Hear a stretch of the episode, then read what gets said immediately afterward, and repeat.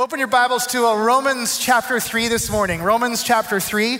And for those of you that have been with us, we're in a series walking through the New Testament letter that the Apostle Paul wrote to the church in Rome. And uh, today we're going to cover chapter three, and we're going to cover a little tiny slice of chapter four. Um, but as we do this, I just want to share a few things that we know about the Roman church. First of all, we know because of reading the book of Acts that the church at Rome had existed before the Apostle Paul wrote them. So they had been going for quite a while. They were still a bit of a fledgling church, but they had some history before he writes. We also know that the church in Rome at the very beginning was made up of both Jewish and non Jewish Jesus followers. So there were people that had a Greek Hellenistic background, then there were people that also had this very Jewish Hebrew background, and all of them together are coming together to form this new church. They're making this new church in Rome. But at one point, the Roman Empire, a Roman emperor, Claudius, expels all of the Jewish individuals out of the city of Rome. He said, if you're Jewish in heritage, if that's your ethnicity, you can no longer live in the city of Rome. And that included the Jesus, um, Jesus following Jewish people that were there there. And so they all leave.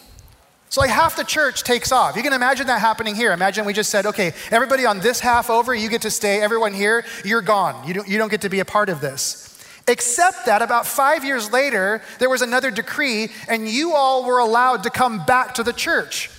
The, the problem was these people had really shaped a different church during that time. So when the Jewish individuals returned to Rome and they returned to their church, the church had changed dramatically. All of the, the customs and the preferences had been shifted towards this other half that had been remained. So imagine coming back to this. These Jewish Jesus' followers returned and they found a church that had pretty much ditched any connection to Jewish customs or practices. And so there was this tension that now existed. What is this church? What are we going to be? Who are we going to be? And, and, the church at Rome was just trying to get established and built up, and now it's being divided. And as always is the case, when people start getting divided, it becomes an exercise in missing the point, right? If you start fighting about these little things, then you miss the overall point. And so they begin to lose sight of their own faith in the process. They start disagreeing about how to follow Jesus. There, there's debates about the Sabbath. There's debates about kosher food. There's debates about circumcision. You can imagine how many things they would be debating if you were divided for five years and then you came back together. And so we have these two different groups. But not only that, when you start reading the first few chapters of Romans, you also realize that they're a divisive force in culture. They're actually dividing the culture around them. Rather than being a light, rather than being a joy, rather than being people who bring peace to the city, they bring accusation, and worst of all, they bring judgment. They are judgmental Christians. Which, by the way, that seems to be a stereotype Christians get sometimes, right? Judgmental Christians. Some people say that's actually redundant, right? Like they go hand in hand. I've certainly had my share uh, of, of people saying Christians are judgmental, and I've seen my fair share of Christians being judgmental. But let me just share this with you it is not a Christian thing. Being judgmental, it turns out, is a human thing. Humans judge other humans, especially other humans who aren't like themselves, or they have different ideas, or they have different ways of doing things. Judgment is a human thing. Let me just give you an example. Um, recently, I've been riding my bike a lot to get into shape, and so there's a few routes that I, I do more consistently than others. And one of them is Cornell Road, going west past Bethany Boulevard, Bethany Road. And, uh, and so um, one day recently, I was riding in the afternoon, and I'm going past the Krispy Kreme that's on Cornell. And I'm riding my bike along, and I notice that the line is like out the back of the driveway. And I, here I am, like I'm exercising and I am fit and I'm taking care of my body. And then there are all of these people who are harming their bodies and they're disgusting and they're lazy and they're undisciplined and they're in the line of the Krispy Kreme. And I'm riding by and I'm like, you people should be on your bikes just like me. You gotta take care of your bodies, right? Like I just, I'm like judging them in my heart and I'm not, I'm confessing this to you. I was like judging, I felt so proud of myself. Like, look at me on my bike while you eat donuts. Then I noticed the red sign was on in the window, which means that there are fresh, ready now, hot donuts. And how do I know that? Because I've been to Krispy Kreme like a thousand times in my life, right? So I noticed that. I'm like, well, there's fresh donuts. And then I'm riding. I'm like, do you realize why you know that, Brad? So I'm riding my bike now and I'm thinking, how judgmental can we be, right? The moment we feel good about ourselves, or the moment we're in a spot where we're comfortable, we start looking at others and we start judging where they are. I feel good about where I am. Look at you people. Look at you and who you are. Because judgment is a human thing. So, in, in, chapter two of Romans, we looked at it last week. Paul says this might be a human thing. It might be very human for us to look at others and judge, but it is not a Jesus thing. It is not a Jesus thing to judge others. And so we saw this in verse 1. I want to read it again. There's no mincing words here. He says, Therefore, you have no excuse, O man, every one of you who judges. For in passing judgment on another, you condemn yourself, because you, the judge, practice the very same things. Who are you to judge, he says? Who are you to judge? So then, as we move to chapter three, Paul really doubles down on how the law or how the Old Testament or the rules and the regulations that are associated with faith, how they were never intended to make us feel or to be what he calls justified. And justified is really a legal term that Paul is using that is like someone declaring you right or righteous. It's somebody saying that we've observed your life, we've, we've examined you, we've seen the things you, you do and the things you don't do, and we've determined that you are right. You are doing things the right way. But that's more than just a legal pronouncement. It's one thing for me to say you're right or, or you're justified, but when you start to experience that, you will feel certain things when you're justified. It has an impact on your sense of identity. And so in chapter three, he's addressing this reality of being pronounced justified. And then he quotes Psalm 14 and Psalm 53 and says this. He mashes them up in verse 10 of Romans 3, and he says, None is righteous, no, not one. No one understands, no one seeks for God. All have turned aside. Together they have become worthless. No one does good, not even one. And you go, well, why is he being so negative? Well, he's reinforcing that there's nothing that any of us can do to be good enough. That's the old way. That's what religion was all about. And Jesus is doing something completely new. We talked about that last week. Jesus is developing something beautiful and wonderful. It kind of reminds me of a difference between my wife and I. Um, Sherry and I, we address weeds very differently. Anyone ever do some weeding at your house? You ever dive into that? Uh, for me, I have two methods. One is power tools. I love power tools. They call it a weed whacker for a reason, right? And so I see weeds and I just mow them down, you know, use all the power tools you can. My other method I call scorched earth. It's illegal in 49 states, but it works, right? Like, I'm just kidding, I don't do that. But I use the weed whacker most of the time. Sherry is a true Oregonian. When it's time to weed, Sherry goes out and very patiently, with a fork and a knife, she'll sit on the ground and she slowly removes every single weed, including the root, because she knows, growing up in Oregon, that the Oregon rain, if you don't get the root, it'll come back in just a matter of days. Well, the Apostle Paul here, when it comes to human justification and, and legalism and religiosity and, and, and the, the judgment that's characteristic of these people, he says, in order for this new thing to be done, we can't simply prune it back. You can't just get the power trimmer out and, and think this is going to go away. It has to be eradicated. And that's what he's doing in Romans chapter 3. He continues on.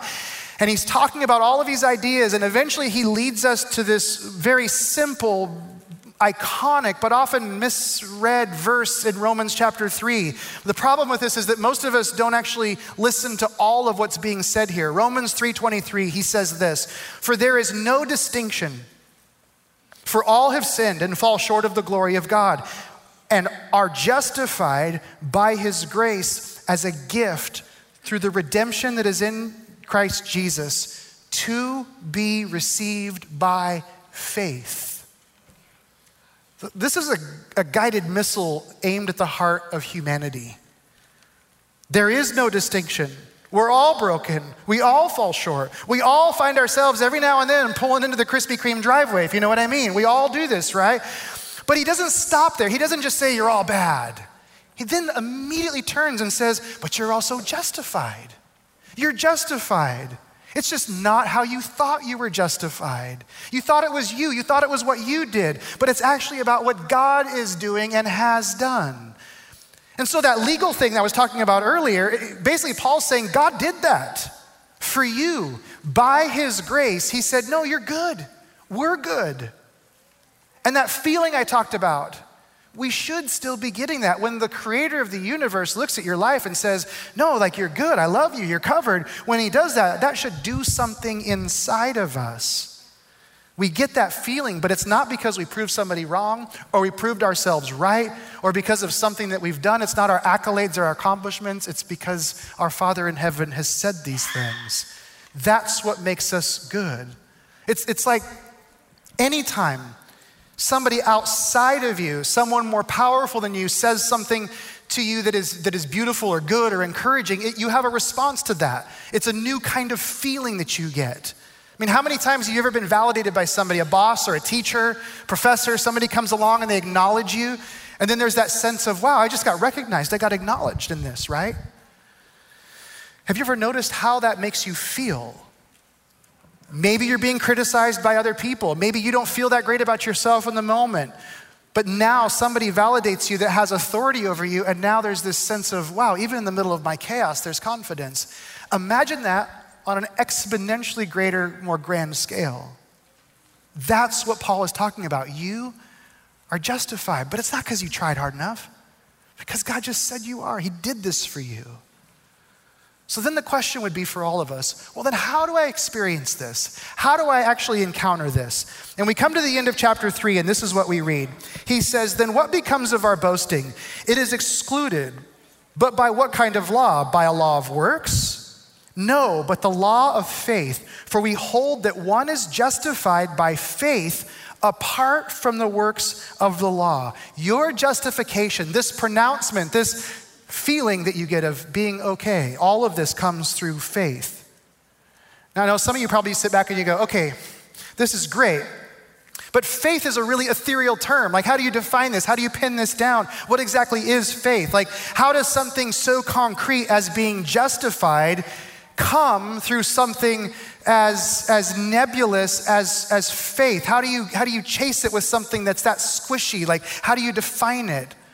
You might ask that, but then if you go into chapter four, Paul continues and he explains with this little sliver that we're going to close with today. In verse one of chapter four, he says, What then shall we say was gained by Abraham, our forefather, according to the flesh? For if Abraham was justified by works, he has something to boast about, but not before God. For what does the scripture say?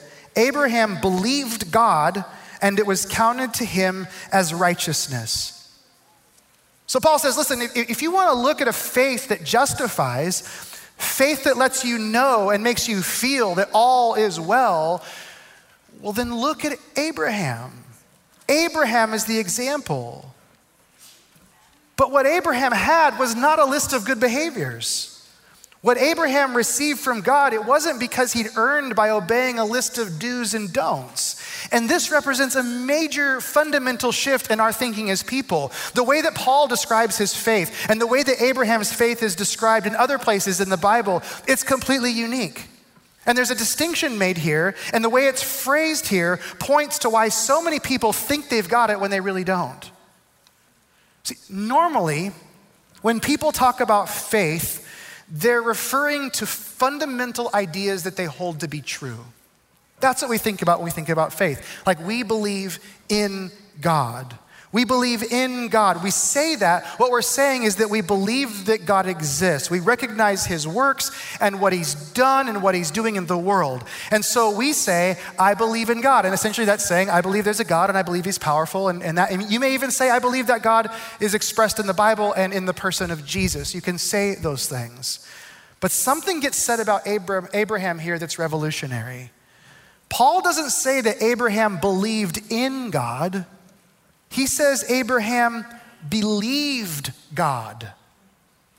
Do you hear the difference in this? Certainly, he believed in God, but that's not the point. It's not where he got his reputation as a great man of faith, and it's not how he experienced justification.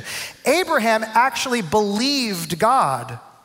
Do you understand the difference in this? What made him a great man of faith wasn't believing in, it was actually believing. And that distinction is critical. In fact, I think this distinction explains a malfunction in our own faith experience and the reason we don't experience the kind of justification that actually makes us people who have joy and makes us people who have peace in the middle of circumstances, makes us people who are, who are more, more filled with love and expressing it to others, less judgmental. If I believe in God, all I'm doing is acknowledging that He's real. He's there. But if you, if you believe God, that's different. So I can believe in all sorts of things and recognize their connection to the present reality. But actually, believing brings a component that's missing in most of our lives. Um, if you believe in me, if I said, I want you to believe in me, all you have to do is look at me on the stage and go, I'm pretty sure he's real, right? You, can make observations, you can state facts, you can say, I see the effects of Brad, I see the results of his work, I know he exists, and so I've actually seen him. Maybe at a distance, some of you back in the corners, you've seen me at a distance, but you go, I'm pretty sure that guy up there is real. Brad Williams is a real person, right? But if I ask you to believe me, it means something completely different, doesn't it? To say you believe me assumes something. It assumes that I've told you something. I've spoken something to you. It means I've said something, and you don't have to decide whether or not I'm real. You have to decide whether or not to trust me. That's the decision. You have to decide whether or not to have faith in what I've said. So, believing God, this phrase around Abraham, it assumes that you and God have interacted, that He's spoken things over you, that God has said things that are true about you, that God has given messages to you. And what Abraham is known for is not his ideas about God, it isn't his theological constructs, it's his trust in what God told him. That's what made him a great man of faith. Wasn't his obedience to rules and regulations, it was the fact that he didn't think God was lying when he spoke. And so when he ran into circumstances, when he bumped up to circumstances that looked like they contradicted the things that God had promised him, he kept believing God. When he ran into people who said things to him and doubted the things that, that God had told him, he didn't listen to what they were saying. He continued to believe God. Even his own internal alarms, when they went off and he began to worry about God's timeline, he still believed the things that God had said to be true. A decision had to be made. Will I believe what these circumstances or what these people or what this timing says, or will I simply believe God? Will I choose to trust God? Abraham believed God. So, what has God spoken to you? What has God spoken to you? Can I share a few? He says you're loved. He says you're loved unconditionally by Him. He says it. He says you're forgiven, that there's grace to cover your brokenness. You're forgiven. He says you're okay. He says the relationship between you and him, it's been restored and, and it's all good. He says that. You don't have to white knuckle it. That's what he says to you. But most importantly, you know what he says? You're justified. You're justified, not because of what you've done, but because of what he's done. And when you realize this, when you let the reality of the God of the universe telling you you're justified. That is more than just some theological or legal proclamation. That is a feeling that overwhelms you and shapes you. It's a gift that Paul says you receive. Abraham believed God, and my prayer is that we would too. Because here's what I've noticed about myself, and I don't know if this is true about you. Um, when I believe, when I believe God and what He's spoken to me over me, and then I bump into those circumstances, I, like, let me just tell you this: when I mess up, when I break things, when I don't do things the right way, when I fracture relationships in my life, when I do those things, it is really easy for me to beat myself up and for me to tell myself I don't measure up and I'm not good. And I can, that negative stuff can, can cram into my brain. But that is not what God said for me to believe. Let me just say this. When I look at our world, sometimes I look at our world and things people say or things people are doing that I disagree with. It's so easy to become judgmental, but that's not what God told me to believe. When a situation starts to spin out of control, it's pretty easy to get stressed out. It's really easy for me to be cynical, but that's not what God said for me to believe.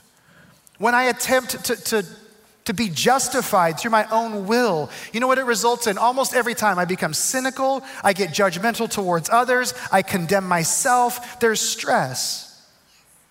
But when I experience true justification, when I just rest in the grace that God has justified me, that just does something different inside of me. Because it's no longer about me. I don't have to I don't have to bend things to go my way. I don't have to make sure that everybody agrees. I, I, I'm just going to listen to his voice and know what he has said about me, and I'm going to live and lean into that. And all of those worries and all that negativity, it gets replaced. It's almost like that moment when you realize like you've been justified and God loves you and he forgives you and, and, and he's actually in control of the world and you're not. Like when you realize that, it's like the sun comes up in your world again, you know? It's like there's a brand new, beautiful day. And there's peace, and there's joy, and there's humble confidence. And the way we move through the day, the way we move through our lives, it just becomes different when we are justified through faith and the grace of God. So I'm going to invite Ron back out. He's going to close us with a song today. And uh, I remember the first time I heard this song that he's going to sing, and uh, it captures something. It captured a posture, and uh, it's a posture that I oftentimes see in Ron. I think Ron's going to come back out and sing a song. I don't know, maybe he's not. I don't know where he's where he's at, but he's coming out here. There he is. He's coming out, and uh, it captures it captures a, a, a, posture. I remember listening to it. It was a couple years ago. You wrote this like in 2019, right? It was about when you released it, and. Uh, it kind of captures a lot of how Ron moves through his days, but it also captures how I believe we as believers, when we're justified, move through our days. It captures a sense of peace and a sense of seeing the world a particular way. And so I just wanted Ron to share this with us and bless us with it. So take it away, brother.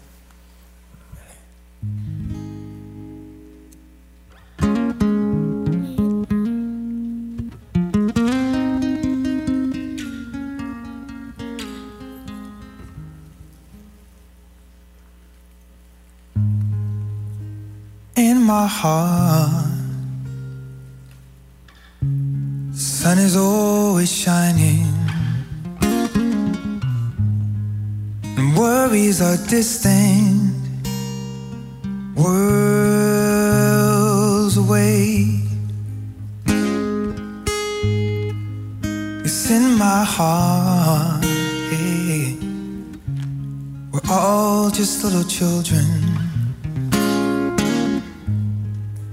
dancing and learning with tears of joy.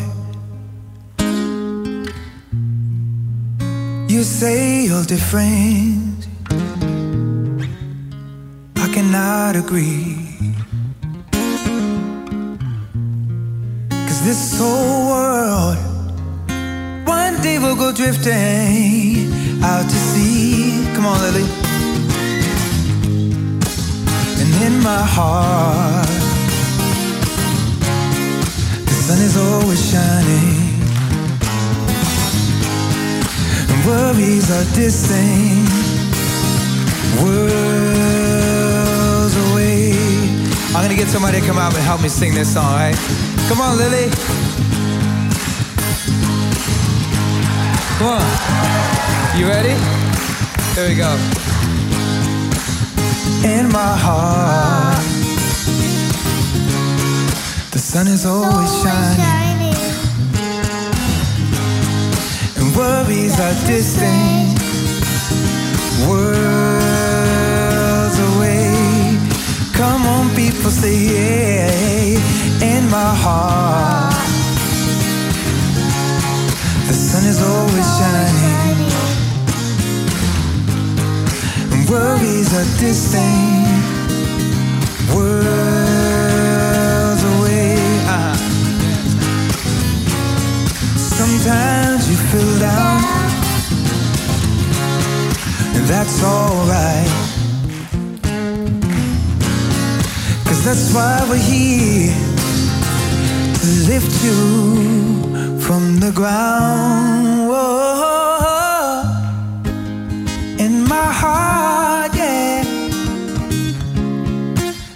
is always shining. Worries are distant. Words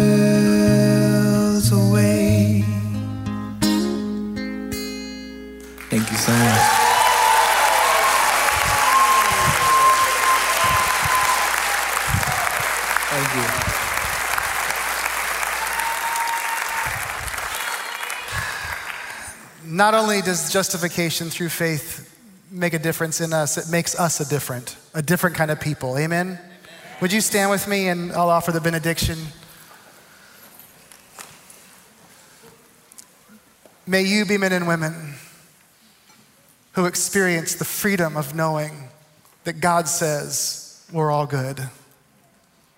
May you experience His love and His grace. And may you not just be a person of peace or a person of joy or a person of love, but may you deliver peace, may you deliver joy, may you deliver love everywhere you go. In Jesus' name, amen. Love you guys so much. Have an amazing day. We'll see you guys later.